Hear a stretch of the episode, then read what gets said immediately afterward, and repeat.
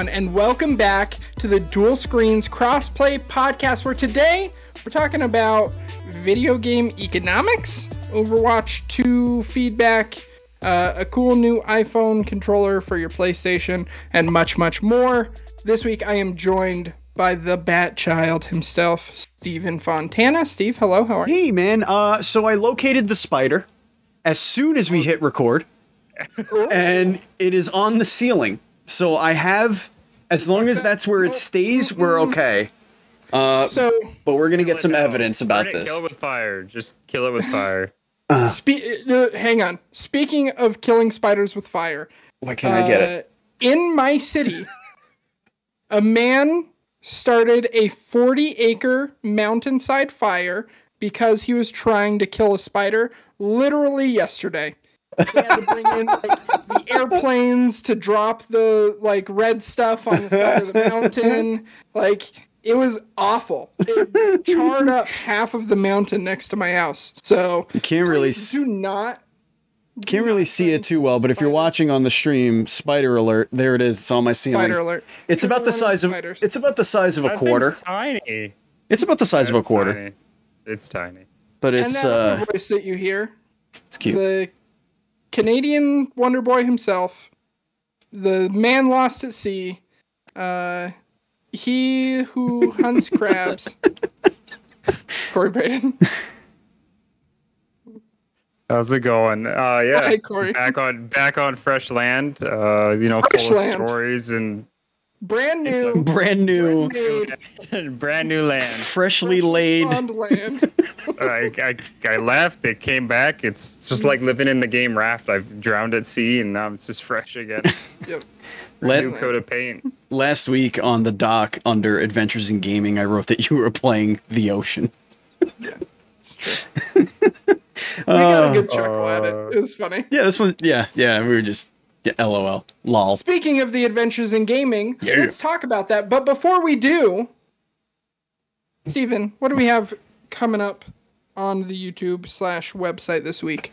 Oh, uh, well, one of the episodes is sitting in limbo right now, but the audio version of the show is live. But we have the developers of Demon Throttle and Gunbrella. Uh, that episode with Cullen Dwyer and Joseph uh, Bourgeois. I think that's how you say it. Bur- yeah, Bur- Bourgeois. I think that's how you say his last name. Uh, episode 145 of the Dual Screens podcast. It should be going up on the YouTube very soon Um, the audio version is up right now. So if you want to go to your podcast service of choice, your audio podcast service of choice, just search the Dual Screens podcast and it will show up. Um, and that's the most recent episode. It was a really, really good episode. Um, Demon Throttle was a game that was at PAX that nobody knew was going to be there, and it's a physical only release. And then when we got back from PAX, or like it might have been the last day. I don't know. It was like very, very soon after that. They announced Gunbrella was another game that they were working on. The same, the same group, um, and Gunbrella looks fantastic.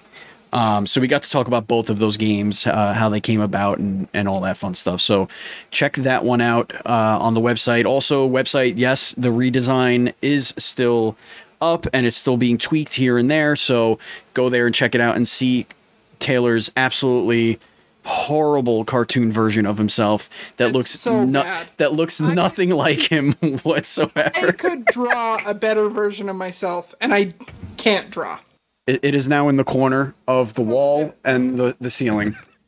Every like 10 minutes, I'm going to ask for a spider update, okay?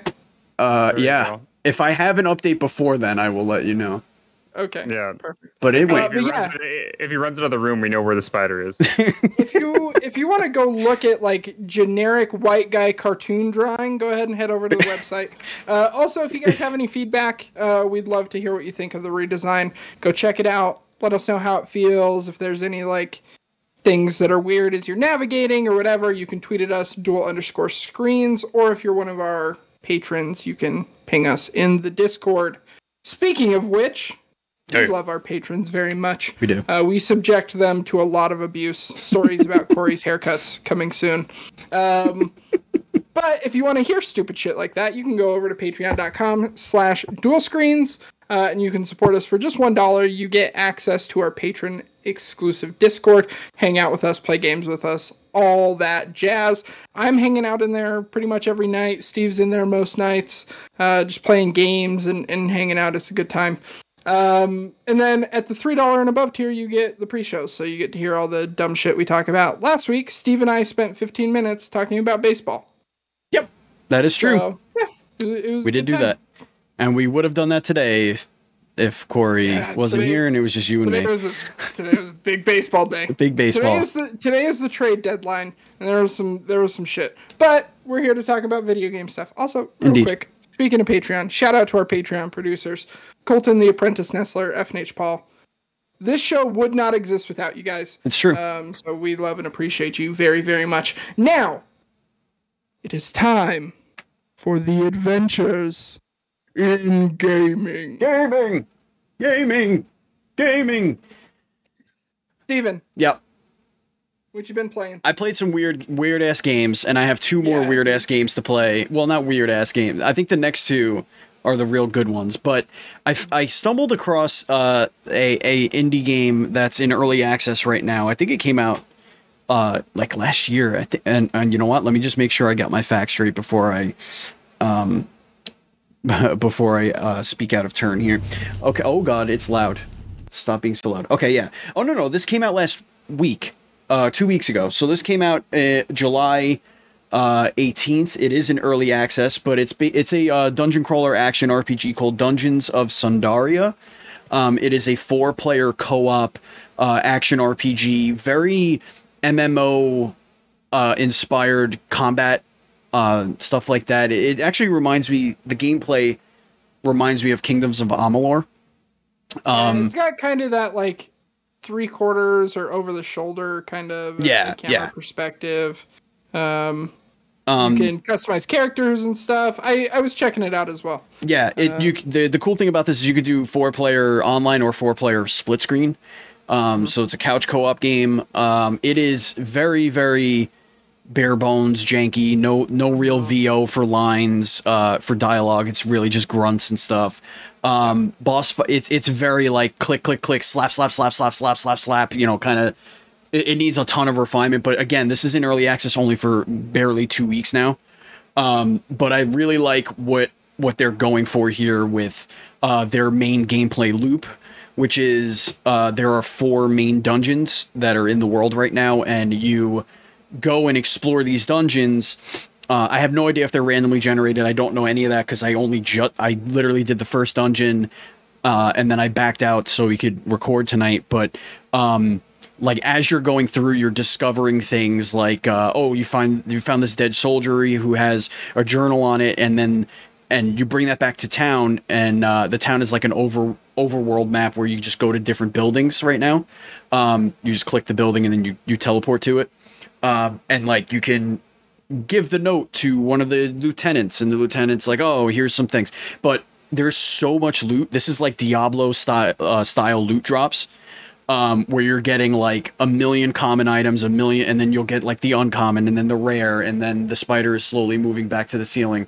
Um she, oh she's on the move. Uh yeah so um it's a lot of that. There's like a, it's labyrinthian. The first dungeon you go to is very labyrinthian. It's like you're you're going down corners, you a dead end, but there's like a, a a breakaway wall with like a secret room behind it, and a switch. You hit the switch, it unlocks a door across the other side of the dungeon. There's no map that I found, so it was like I was just going through killing bad guys. I went with the rogue, shocking. Um, but it plays like a like you would think a rogue would. Like you could sneak around, you could do backstab at level two. You get a backstab where you physically have to be behind them and you do like massive damage.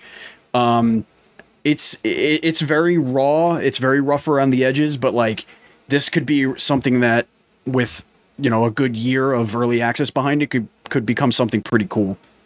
Yeah, uh, I was reading through their like early access summary and why they chose to do early access and whatnot. Um, and it sounds pretty ambitious what they're trying to put together. Um, they said they want to add uh, at least twice as many dungeons as the game currently has. Yeah. So a lot more content, and the the four dungeons, from what I've read so far, are you know pretty pretty sizable for the content. So Yeah, it was. I, I unlocked it. Just automatic. It just randomly said, like I got. I killed two bosses basically that were in there, um, and then and then there was like an objective that came across to like find an, a, another what I assumed to be a boss, and I had no idea where it was. Like I was running around like crazy, and I was like, all right, I can't waste any more time. But I imagine that if this boss, I haven't even. I don't even know where it's located in this dungeon. I imagine the dungeon's going to be pretty massive. Um, So hey, I'm looking forward to playing it again. Maybe we'll try some multiplayer. Um, it's 20 bucks on early access right now, um, which I think is a fair price for a game like this. Like if it's something that you're going to play once or twice a week, you know, just to see how it's progressing. Um, not not not a bad game to kind of waste a couple hours in. Yeah, seems interesting. Tell me about. I I'm very interested in this other game that you've been playing though. Tell me about this.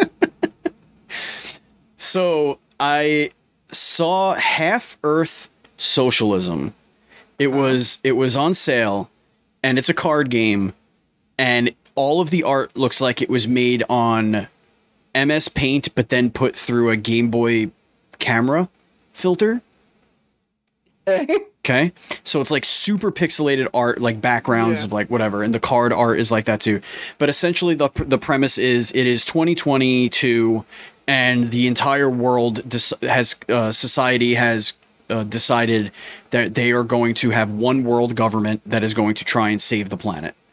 And through different cards, uh, you have uh, resources, uh, energy production, um, technology, and policies, essentially. And you're balancing those to try and save the planet, to try and keep the con- contentness high, so people happy, but also uh, cool off the earth, and also um, not drain it of its resources and not kill off uh, a bunch of animals and and stuff like that. So like you're you're constantly balancing. There's like six different uh, uh, parties of government that are in that you're trying to appease to. So like you'll get allies, you'll get enemies, and and, and they'll try and like kick you out of of your seat and like so the first like three games I wa- I was kicked out by my sixth turn. Um, you you gain after every turn you can gain or lose political power. Um, so based on on how well you're doing in those rounds whether that's you get plus 20 because you made an ally with this one but you get minus 10 because you made an enemy of this one or uh, you know people are really happy so it's a plus 50 and then you use those points to to do more policies and stuff uh, on your next round. And then each round i believe they I, th- I believe each round is 10 years. I'm not 100% sure. I don't really i don't remember what, what it is but it like plays out your cards. Some of the cards will take 15 years to research a technology. Like um, i do like high high capacity batteries for for energy storage. And then you could do like a uh, nationwide grid or you could do um, like all different kinds of stuff. So yeah. At first I thought the game was basically teaching you that you can't make everyone happy because I kept dying and I'm like why? Or I kept getting kicked out. Um they storm the capitol and and and drag you out and kick kick, kick you on the street basically. Um and I'm like okay. But then the fourth time I actually was able to win. Um but I made uh I made consumerists not happy because I wouldn't allow them to just suck electricity out of the grid f- for nothing. Um, yeah. yeah. Fuck those guys. Yeah, so I mean, it, it's a it's a it's an interesting social experiment to see how you would what your utopia looks like, um, and how you would balance that with the realistic challenges of what a what a global uh, a globalist view or uh, viewpoint would have. Um, but it, it was cool. Like it was a nice little find. It, it was it was fun to kind of see how the puzzle pieces fit together. Um, but after I beat it, I was like, okay, I don't, I'm good. So I played it for about an hour, and it, it was fun. I think it was three bucks, three or four bucks, something like Worth that. It's it. free free to play right now. Was it? Oh, maybe maybe I just downloaded that one for free. I don't remember. I remember I, Yeah. I put three games in my in my cart. So, um, but I only got to play two of them. So, um, Alright. that's it. Tell me about what you're playing. Yeah, so as everyone knows, I mean, out at sea, come back. Usually, I just play a real big burst of games right off the bat. Um, I got really addicted into three games when I got back. Um, the first one was MultiVersus. MultiVersus came out. Um, I I like brawlers. I'm a huge fan of brawlers, but I'm also a fan of like 2D fighters, and it's really interesting how MultiVersus comes into this weird uh, place in the fighting world where it plays more like a 2D fighter, but as a brawler. Um, I know it's weird to specify that, but what I mean is it's the idea that um, it's really weird to see that with MultiVersus is it's not the it's not like Smash where it's just constant punches being thrown all the time. Um, most characters, I think, at most have a four or five hit combo, if that, and that's only if they're doing a side hit combo. So it's interesting to see that uh, each character seems very unique. The idea that they've really made a lot of the game based on more of a cooperative uh, part instead of just being one-on-one fighting uh, seems really neat. Uh, right now, I'm maining Shaggy, uh, Super Shag.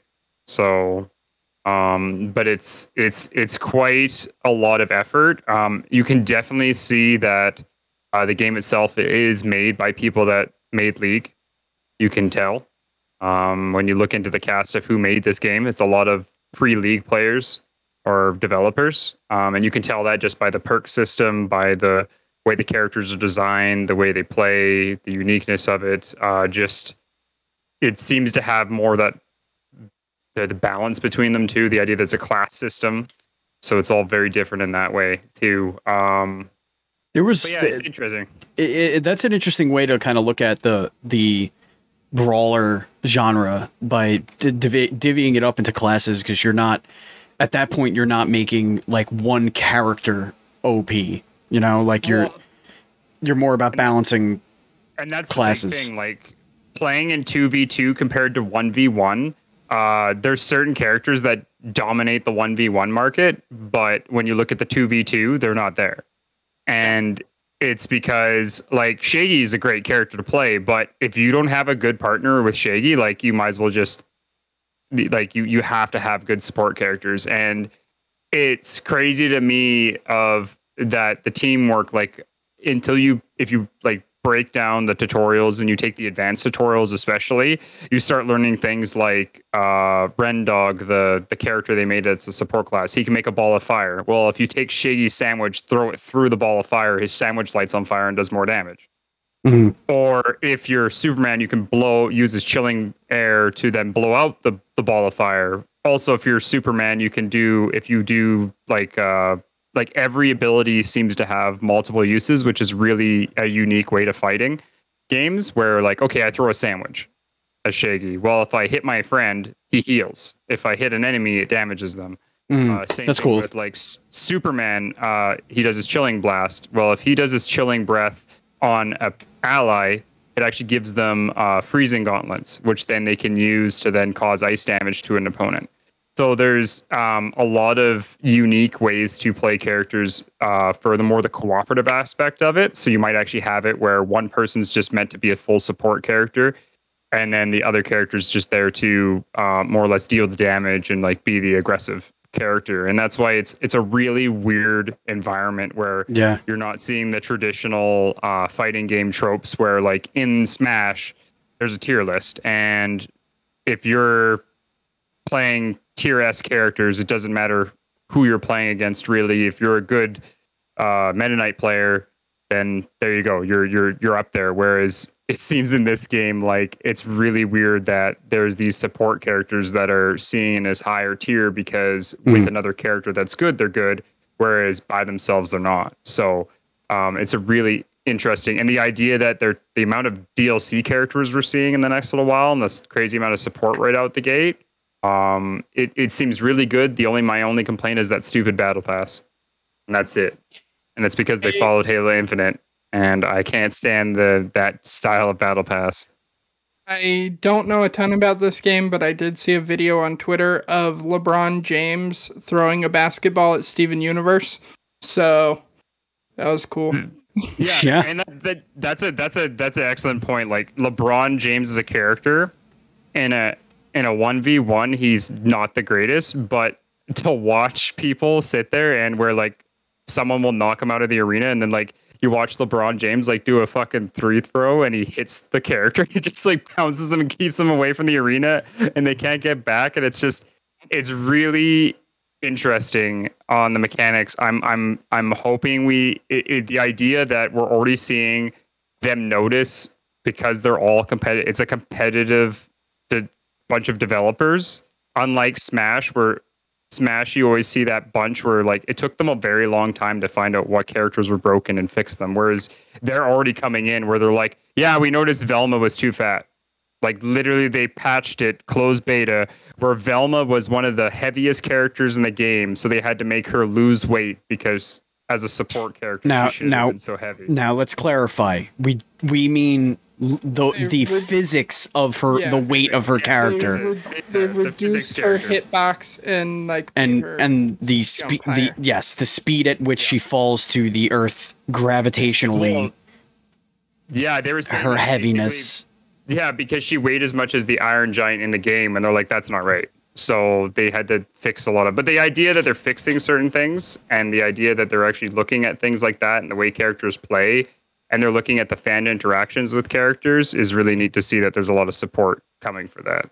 She's also like pretty awesome. So there's that Uh, too. Vel- Velma's like my second, so she's amazing. Calling the cops on people, I love the idea of collecting a bunch of evidence and then just calling the cops on your opponents, and then the cop car picks them up and drives them off the edge. Is the most glorious thing ever. So bizarre. what else have you been playing? I played Stray. Now I don't know if anybody talked about Stray last time. We did. have- yeah, we yeah. talked about Stray for a long time I, time. I I played it. I beat it, and I can't say enough about this game of how, like, as a game, there could be a lot of like. Okay, so my my quick easy things because you guys have obviously talked about this, and you know I'm not going to go, go into it too much. People can watch the last episode to go over all this, but my personal thoughts on the game is the way this game played, I feel like they could have went more into it. There was like a certain point where the puzzles started repeating and stuff like that, which I'm fine with. I know that wasn't the point of the game. Um, But the actual story of this game and the way that it goes throughout the entire way and the way that it ends was absolutely amazing. And I thought that this was done super well and I was like, as soon as I finished it, I'm like, I hope there's a there's something coming from this developer. I really hope that they get more support to make a secondary game and uh, explore more of these uh, this type of world and stuff like that. And even if they have more stuff with Stray in the sense of having like secondary something other, like I just think it was a really well built game and it's a fantastic game.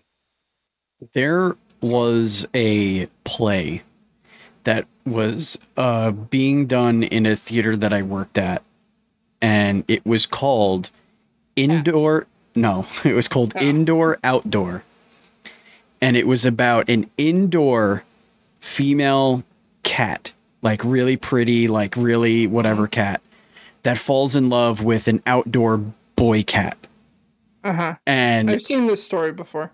it yeah, but it was like told through like it, obviously it was just right. The actors weren't dressed like cats; they were just dressed like normal people. But like, it, and they interacted, and that's what I want Stray Two to be. I want it to be a Romeo and Juliet story, but with cats, like and called sh- yeah, call it. Stray.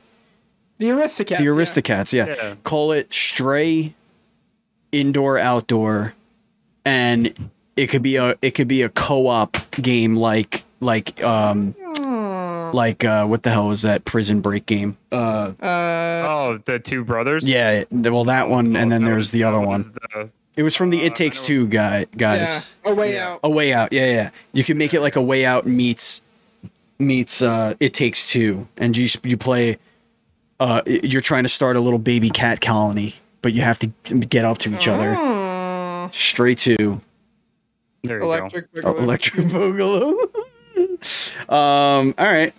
What else we got? Last thing, go. Kory. Yeah, I was gonna say. Other than that, I mean, uh, the PS Plus games came out today, and Tony Hawk uh, One, Two, HD, whatever remaster, whatever they call it, uh, came out. Um, I started it at uh, four o'clock. I ended up finishing almost both games uh, in that time. Um, I love these games, and you know, it's great that they rebrought them back. I was kind of happy. My only disappointment with the game is that the first song that played was uh, Machine Gun Kelly and his Bloody Valentine or whatever. And I made sure I went immediately into my playlist and turned that song off of the playlist and then continued playing the game. Machine Gun Kelly. Not that bad. He's Not that bad. That bad. I just, I just, But you you don't like him. I just That's- can't I understand. stand- it's just the one song. I don't know what it is about the one song. I think it's maybe just the idea that he went from his rap persona to like back to his punk rock. Like in his early punk rock days, he was really good, and I find that I, I don't know. It's just that one. Song. It's weird. For me, it's, It's just, just his face. Yeah, it's his face. Yeah, that, that's Yeah. what it is for me. It's why I can't like Post Malone either. Like I just Oh, don't. I, love Post Malone. I just don't like his face. Like love Post Malone. I don't. His music is great. Post I just Malone lives like an hour away from me. Dude, have you And- ever seen? Uh, look up you Post Malone's first YouTube video. No, like his I'm not first doing that. video. No, no. If you I'm look not up his doing that. first music, this is before he got tats. It's Oh, great. there, there are two things that are true about my life right now. Uh, first is that I am very impatiently sitting in the Cult of the Lamb waiting room. Um, I am very excited about that game. Uh, we got to see it at PAX, and so I'm kind of in. You know that that feeling where you're just like waiting for a game and nothing's like really scratching the itch. Yeah. So you kind of just like bounce around. It's almost like Uh, Steve waiting for the spider to move closer. So that's that's where I'm at right now. Uh, the second thing that's true is I have just been like so into D and D lately. We Yeah. have our home campaign that we're playing together, Steve. Um, I've been w- watching a lot of like Critical Role and Dimension Twenty, like just I I've been consuming a lot of D and D media uh, to like learn things. This is my first time dungeon mastering and stuff, and so I'm like trying to learn techniques from these DMs on these live play shows, and like I don't know. So obviously, I've been playing a lot of like D and D like games and bouncing around between them. Um, so I've been playing Solasta. I talked about that last week. Um, that game is still, it's so charming for how like janky it is. I just love it, man. Uh, I got to uh, Mike and I were playing Dr. Kirsch um, last night. I, I we got to the first point where we started to feel like a little bit frustrated with the campaign. It just started dragging. We met this NPC that sucked, and we had to like navigate her around for a little while, and that just wasn't fun. And like there was a lot of time between when it felt like we were making progress, but we finally got to like a really cool battle, and it, was it was enjoyable after that. Um, so Solasta still great. It's on Game Pass. It is probably the best video game ad- adaptation of Dungeons and Dragons on the market, and especially on Xbox. Like if you want to play on a console, that's the way to go. Um, I've also been playing Baldur's Gate 3. Uh, they released the uh, Bard class not too long ago, um, as well as the Gnome um, race. And so I went in, you know, made a new character and played through the opening like five or so hours um, again. And uh, game's still good. I can't wait for it to come out. I like am kind of a little apprehensive to keep doing this every time they release a, a new class because I've played through that opening like five to ten hours probably like six or seven times now. Um and I feel like I'm going to burn out on it and when the game goes full release it'll be difficult to like get through that.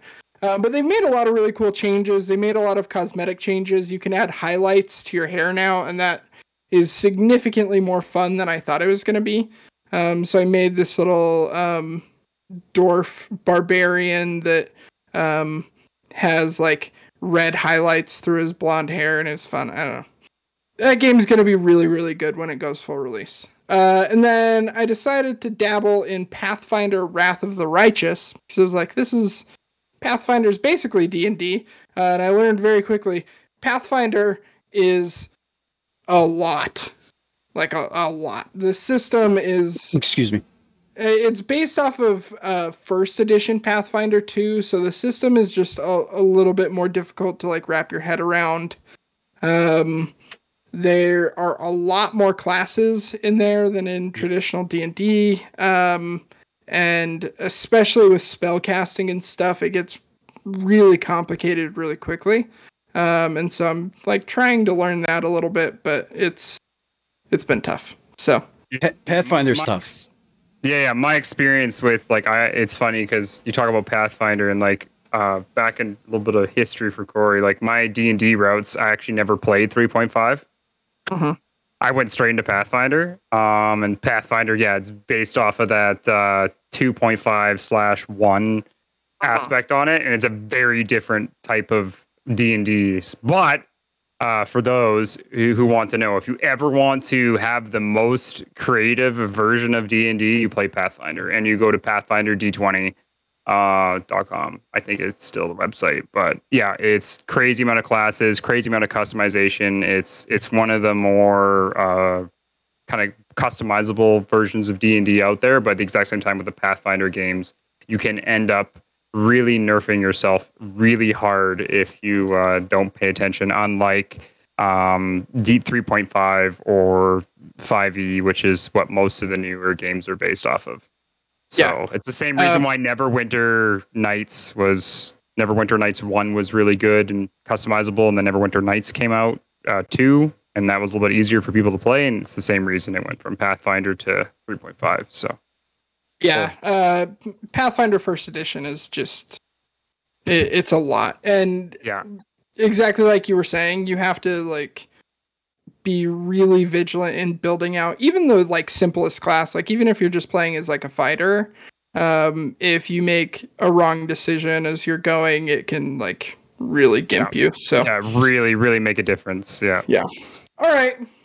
We're going to get into the release roundup. We'll breeze through this really quickly. Yeehaw! Cow! Games that have come out this last week, starting on July 26th, we had Story of Seasons, Pioneers of Olive Town on PlayStation 4, Octopath Traveler, Champions of the Continent on iOS and Android, uh, Friends of the Show, Bear and Breakfast came out on PC on July 28th. wait to play game that. is Adorable, highly, highly recommend. Uh, Hohokum came out on PC July 28th. Uh, Lost Epic came out on PS5, PS4, and PC July 28th. Uh, what Remains of Edith Finch got its next gen upgrade.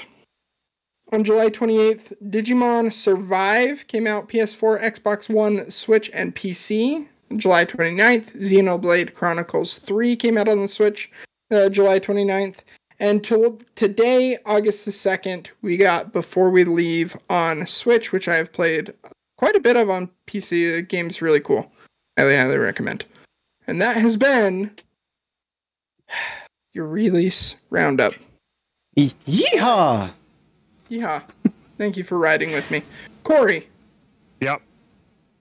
I am cutting the amount of time that you took to talk about this on the pre pre show from 12 minutes down to like a minute and a half. Give me the Oh, I got rundown. this. I got this. So Uh, yeah, I, I want you to like for people to be able to understand you though. Tell me about the this. Backbone One for PlayStation. Go ahead. So the Backbone one, actually, I looked it up, and actually, they've already made this. This is not the first time. This is just the PlayStation version of it. Um, they've already made this controller for the Xbox. It comes in both the USB. If you ha- buy the Xbox version at this point in time, it comes with the USB C version for Android or your uh, iPhone charger, whatever they call it, Lightning port for your iPhone. Um, with that in mind, it works with almost any device that works with those. The only difference with the new PlayStation one is obviously your PlayStation buttons and your it's only Lightning port at this point in time. With that, the cool thing is it can uh, have a pass-through charging, so you can play all your stuff on the go and still charge your phone. Uh, also, with that, it has a 3.5 uh, headphone jack into it as well, so you can listen to all your stuff while you do it. The neat thing is, is that with Backbone, they do have their own um, app that actually hooks up to everything, which can allow you to have its own party, its own party system, allows you to stream with uh, the games you play remotely, so Twitch and YouTube, as well as well as capture uh, highlights, which it has its own uh, AI capturing software that allows you that highlights points of capture, and with that, it can uh, do GeForce Now. It can do Xbox Game Pass. It can do remote play through PlayStation, as well as Google Stadia for whoever still uses that, um, and other mobile games that you have currently on your And phone. And time's allows All that. That was pretty good. That was pretty good, Kory. You got it out. It's legible, understandable, perfect. Uh, this is cool. I, I like that they have their own app um, instead of, from what I understand, you're not using like a, a PS remote play app on your phone, right? You're You doing can. it. You can. Okay. So you can either You use can the do either? app or you use their app. If you use their app, it shows up kind of like when you look at um like Opera. You know, when you go into Opera and you look click the free games button and it shows you all the free games that have come out this week through all the different stuff. Same idea. Their app just shows you, hey, here's all these games. Pick one. It opens up, then opens up the remote play app that then Hmm. does theirs. But then their app becomes uh, a side app, like a side menu, like Discord. Yeah. Yeah, yeah, it's it's like an overlay. It's like the uh Yeah, it's it's basically like a like an overlay that you could bring up Makes on sense. top of your game, wh- whichever app you're using to play the game Mm, to kind of okay. keep them under one umbrella. gotcha. Uh, this is cool though. I, I like that it is DualSense branded. Uh, it looks nice. I wonder, have they said, does it have like haptics in it at No, all? it's the exact same one as the Xbox, the Okay. backbone one for the Xbox. So it doesn't have any haptic feedback. It's just your regular triggers. Um, and then with that, uh, it, I think it does have vibration features. Um, it does have a share button and all that as well. Um, but other than that, it's just your basic regular Okay. controller. So Cool. Uh, overall, seems neat. Steve, any thoughts?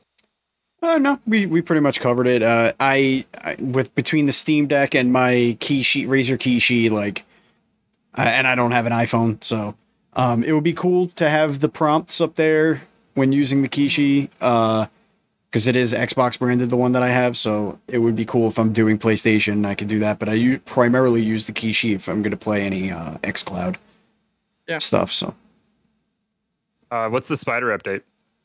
uh, she, I think she's sleeping. She hasn't moved. Beautiful. So Uh, you want to know who else is sleep? Who else is sleeping? I do. Fucking the developers of Overwatch 2 at Blizzard Entertainment. Yeah. Can we just say the developers at Blizzard? Because it Sure, seems yeah. like that's just a, Absolutely.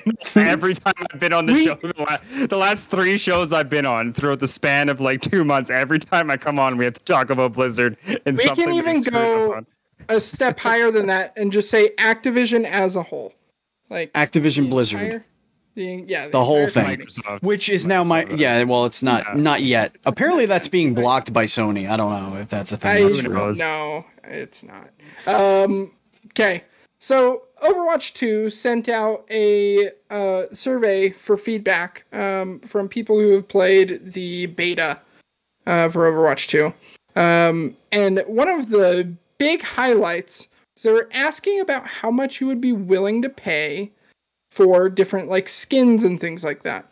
Uh, Fortnite has pretty well established what um, the like skin marketplace has been set at um, for most of these like free to play games. Uh, you know, top tier character skins usually sit in that like twenty to twenty five dollar range. Um, Overwatch asked in this survey if you would be willing to spend forty five dollars on a mythic skin. Forty five. I. Re- 45 US American dollars or $10 for a weapon charm. I like I can't wrap my head around So this. so, in my in my opinion, like I get why you would do something like this. You just want to see what the overall uh, temp temperature is on, on your har most hardcore playing base because those are the people that are going to f- give money to this uh, to a free to play game. Um, that being said, if you are a person who said yes, that you would pay $45 for anything other than a full video game. Um, as opposed to one skin. I need you to shut the fuck up. And I need Yeah. you to run with your head down directly into a brick wall. I'm not I don't need you to unalive. I just need you to get knocked out enough until this thing until Yeah, the game comes like, out. Put the head, put your head right. Um, so we got a link for Missed Enough in the chat here that apparently debunks the fact that they were specifically asking for forty five dollars. Uh, they the the There's a screenshot in this article that says, "How likely would you be to purchase a mythic skin at a price of forty four ninety nine? From the right survey. right right. But uh, so this this article says much derided Overwatch two price survey used random pricing, says Blizzard. Oh. the I prices don't know how much I believe this. Yeah, neither do I. But take it for you know, if this is an official statement, then whatever. Uh, the prices that appeared in a recent consumer survey sent out to Overwatch players were randomized and quote not indicative of final pricing. Um, the second one, I believe, because that's that's PC jargon, uh, says Blizzard Entertainment. Um, players were shocked when they received uh, surveys asking what prices they'd be willing to pay for cosmetics in Overwatch 2, including sprays, weapons, charms. Uh, 40, uh, as we just said, for the uh, soon after, Reddit user posted uh, Chaos Unleashed X posted a passionate treatise against the proposed skin prices. Uh, but yeah, it, it so they, their official statement, I guess. I mean, they're just recapping what we already went over after that, but Yeah.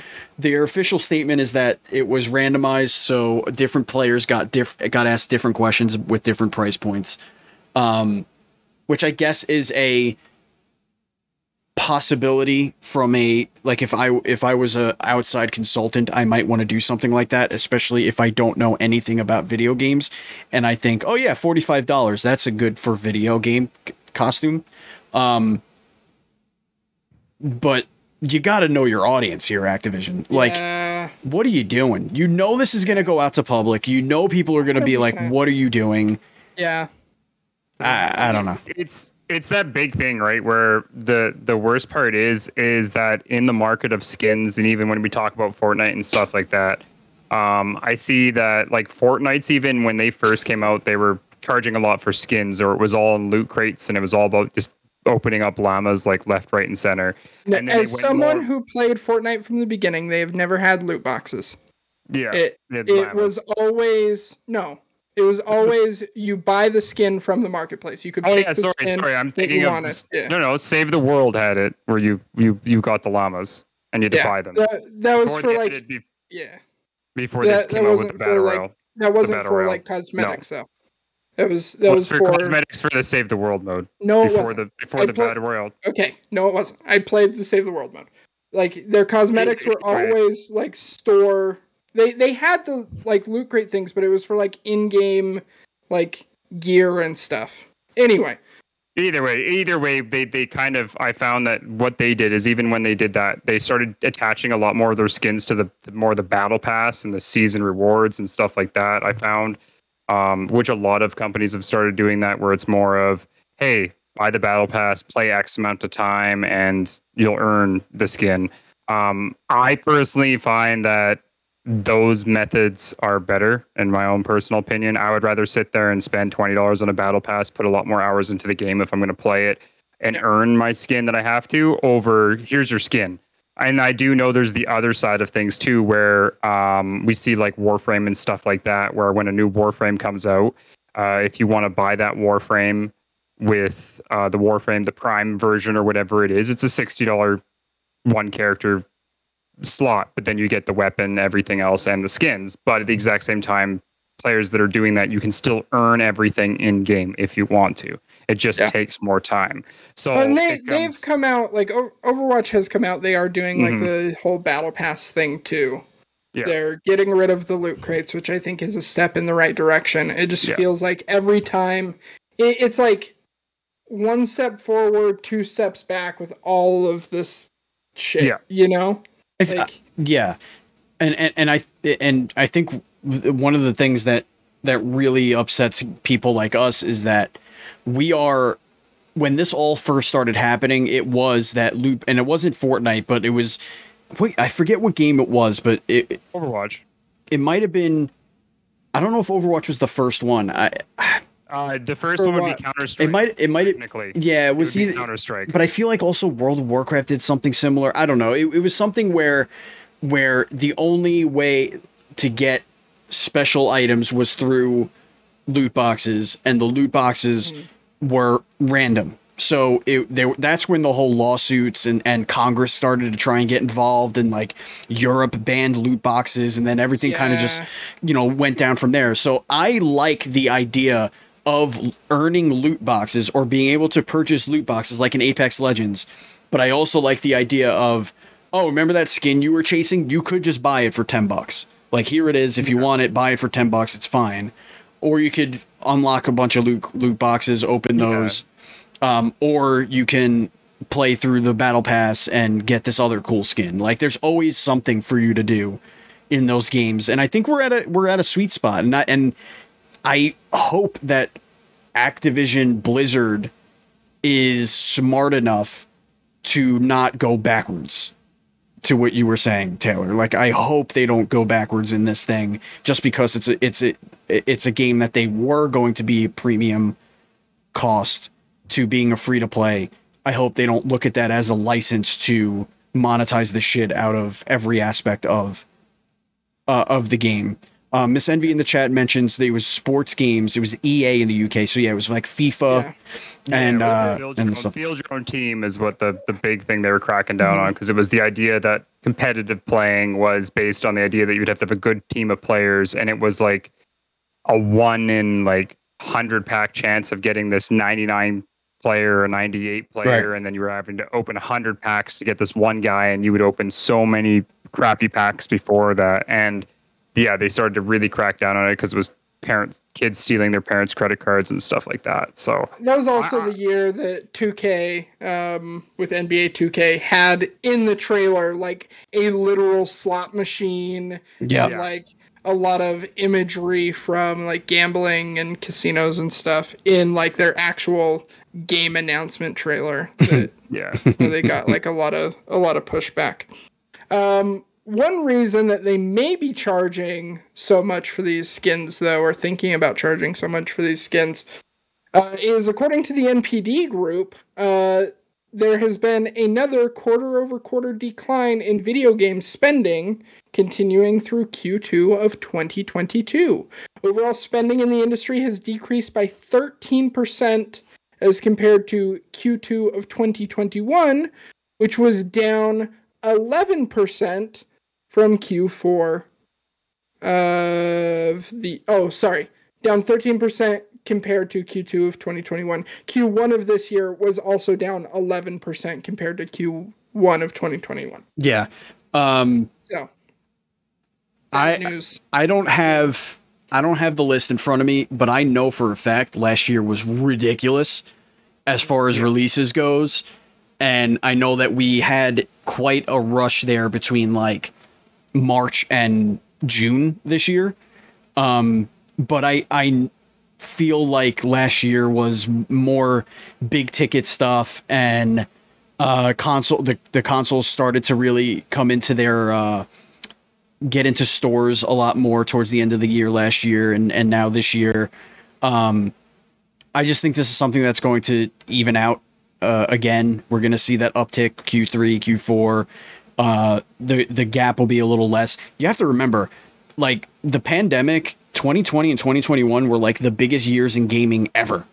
So like expecting that to continue to go up after the pandemic is over was kind of a pipe dream. So I, I don't look at this as doom and gloom. Um, I look at this more as like it's it's balancing itself out, but it didn't crash. Like I wouldn't call this a crash. The, the No. most interesting uh, side of this is the biggest decline and what resulted in the majority of that drop is spending on mobile games decreased by 12%, Thank which goodness. is where the majority of casual players are. Um, so, like, hardware sales, it was only down 1%.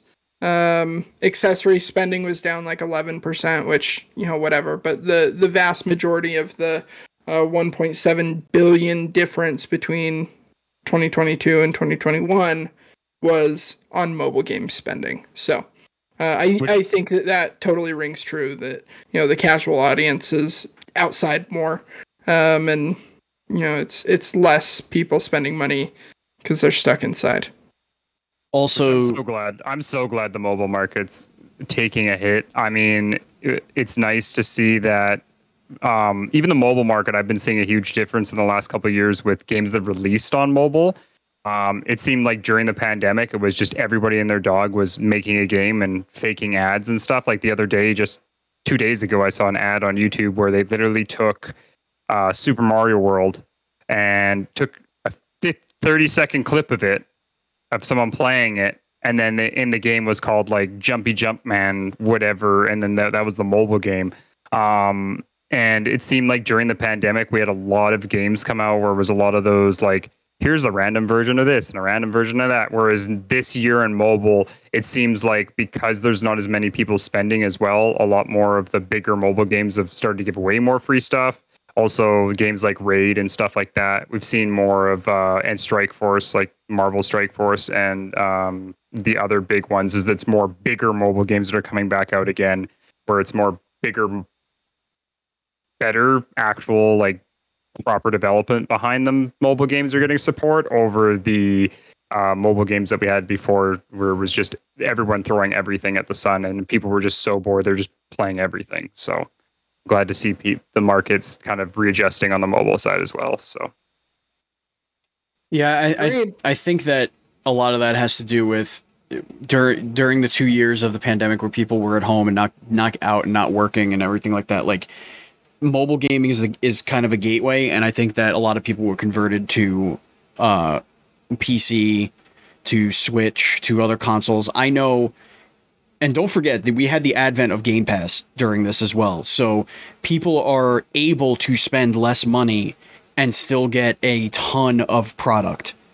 So I think that also might shift things a little bit in a uh you know, shift the numbers a little bit where things might uh, uh, not otherwise be kind of uh, flowing in that direction. Like now PlayStation's yeah. doing it, so I would expect like the overall dollars to come down a little bit more as more people adopt the subscription model uh, and go forward from there. Do you really think that'll be the case though? Like, I mean, I I don't think that Microsoft and Sony would embrace the subscription model if there were less overall dollars to be. Well, well, well. Here's the thing: like they, the the thing, of Xbox's strategy is to be everywhere. It's to get everyone to subscribe that normally wouldn't be buying more than one game a year. So you're trying to convert the Madden guy into a subscriber and then hope he's also going to spend a couple bucks on games that aren't part of the subscription but will also invest in in the ecosystem. Whereas PlayStation's approach I think is slightly different where they're more about getting their hardware in your house and if they and their subscription model adds value to the hardware with its legacy uh, catalog and and the the way they're trying to entice uh, indie developers, third party developers, and put their their like I said their legacy, but even their most recent legacy ca- uh, um, catalog in PS4. Um, getting that and making that an attractive thing would get people to invest into the physical uh, console um, a little bit quicker than it would a you know if we say Xbox because you could do the XCloud. Um, you you know your TV could be an Xbox. You know like that was their goal. Their goal was to get you to play it everywhere and just have the subscription follow you everywhere you go. Um, and who knows, maybe PlayStation goes down that route. But there's a lot of money for PlayStation in hardware. There there always has been. Um, and there was an article today. It's not part of our doc, but that they projected that they'll have 80 million PS5 sold by uh, by 2023, by March, I think 2023, um, yeah. by end which of Q1, great.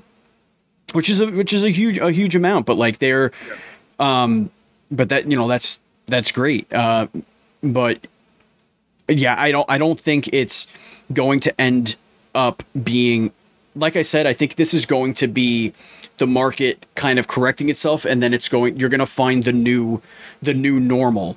The new normal is probably going to be 12 billion dollars a year. Um, or a quarter or whatever it was. Like Yeah. that that's probably going to be the normal. It's just going to dip a little bit. It's going to come back up. It's going to go above that.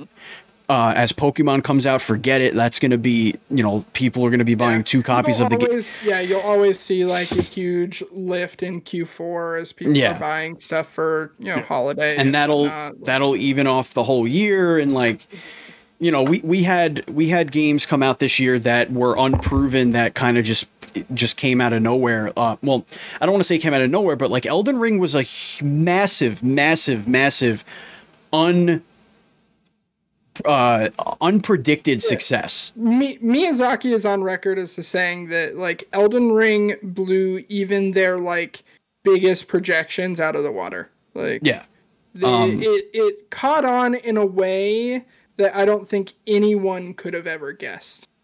Well, it's the same thing we can say about Stray too. Like they they've already said there that Stray coming out the way it did, um, it's and like I said, this is just going to prove that, uh, like Steve says, that right now because of Game Pass and stuff like that, I think the big thing we're seeing as well is with all these new subscription models, it also frees up for money for people that when a game like Stray and a game like Elden Ring come out, they go, Well, I haven't bought a game in a while. I've been just riding Game Pass. Let's try it out. They have that free money in their pocket and they pick it up. And so games that uh, usually see um, a, a big surge are seeing massive surges and seeing huge player bases come in right away. Like even you look at multiverse, because we're talking, it's a free to play game. but the MultiVersus, by the way, MultiVersus. MultiVersus yeah MultiVersus where you know the steam count i think the highest of all time before that was brawlhalla at 40000 people was the all-time concurrent player base for a fighting game. And they're at 145000 i think was the peak at this point in time on steam not including console. Like the idea that the console they're projecting I, I don't know i'm in like 4 millionth place. So the idea that there's a possibility there's 4 million players playing that game um, it shows that because of like steve said because of game pass and because of the playstation uh, new way of doing things that it also seems like a lot of people are trying games that they would never try before. And that's opening people's eyes to different types of media and games that they would never touch because of game pass and because of that games that are coming out that would maybe be have to pay for are now being like, okay, I would give this a try for my thirty dollars or my forty dollars. So All right, gentlemen. Uh, we've gone a little long, so we are going to skip the topic of the show this week. I'm going to be honest. it was a weak It's topic not game-breaking news. Yeah, yeah, it's not. I, I pulled it. I pulled it out of my butt for for just something. we're going to jump into the hype zone because it ties into what we were talking about with this last episode. You guys, there is a new Witcher mobile game, yes kind of. Oh okay I was scrolling through Reddit today and I saw this image of a white haired man wearing an ambiguous uh, animal predator necklace on his uh, around his neck, drawing a long sword in leather armor. And I said, "That looks like my favorite white haired sword wielding predator necklace wearing boy, Geralt of Rivia." No, no, no. This is Gerald of Riverboat in the game Yeah. Rise of the Kings. They literally use the uh the Witcher 3 Wild Hunt logo with like the three claw scratch mark thing. uh-huh It it's wild, man. It, this shit is crazy. The amount of it, yeah. My buddy Full had a game, same, go check it out. I would say my my buddy had the same thing where he was playing this Korean MMO or whatever, and he says, "I'm so surprised Nintendo's not suing them." And he showed a character of his new character class, and it was like a dual fighting swords person, and literally looked 100% like Link. And I'm like, "Huh, interesting." And it's such an old game that at this point the game can run on browsers instead of running through Yeah. actual computers. But yeah, it's it's interesting when we see stuff like that. Love to see it. Oh man. All that, right, you uh, that just made that made my mouth taste weird. Did you see that we have a question of the week? oh yeah, yeah. Question of the week. I think this is a, yeah. This is a, this is a good one.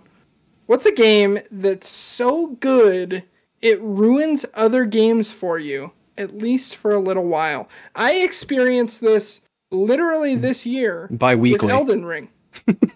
uh, Elden Ring sucked so much out of my soul that it's all I played for a month and a half, and then nothing else tasted good. Mm-hmm. I'm still like a, a little bit in Elden Ring hangover. Mhm.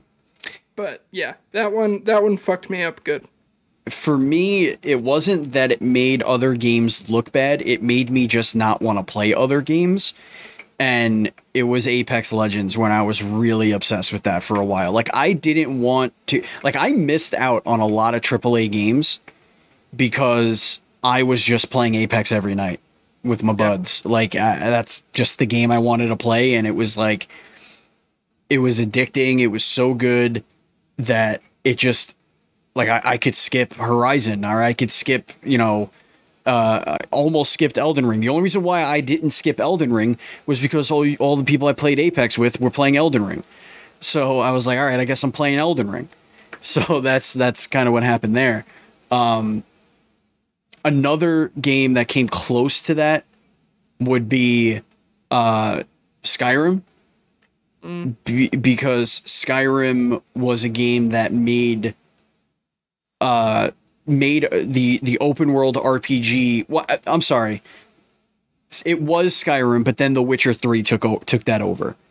The Witcher Three kind of made me realize what an what a what a open world quest chasing, you know, game could be, um, and that sort of ruined open world RPGs for me. Like it ruined Skyrim for me. I'm like, this seems so b- boring and and and and desolate and it's the reason why I don't I still don't think Breath of the Wild is is very good um because I just feel like The Witcher was just like a better more complete open world. I know it's a completely different genre technically but people saying that that Breath of the Wild was the best open world they've ever been in I'm like bro Witcher 3 was every single nook and cranny of that game was handcrafted Yeah. like handcrafted and it was just chef's kiss for me what about you Kory Uh, for me, uh, it was Final Fantasy VII Remake. Actually, was Mm. one of the bigger ones, just because I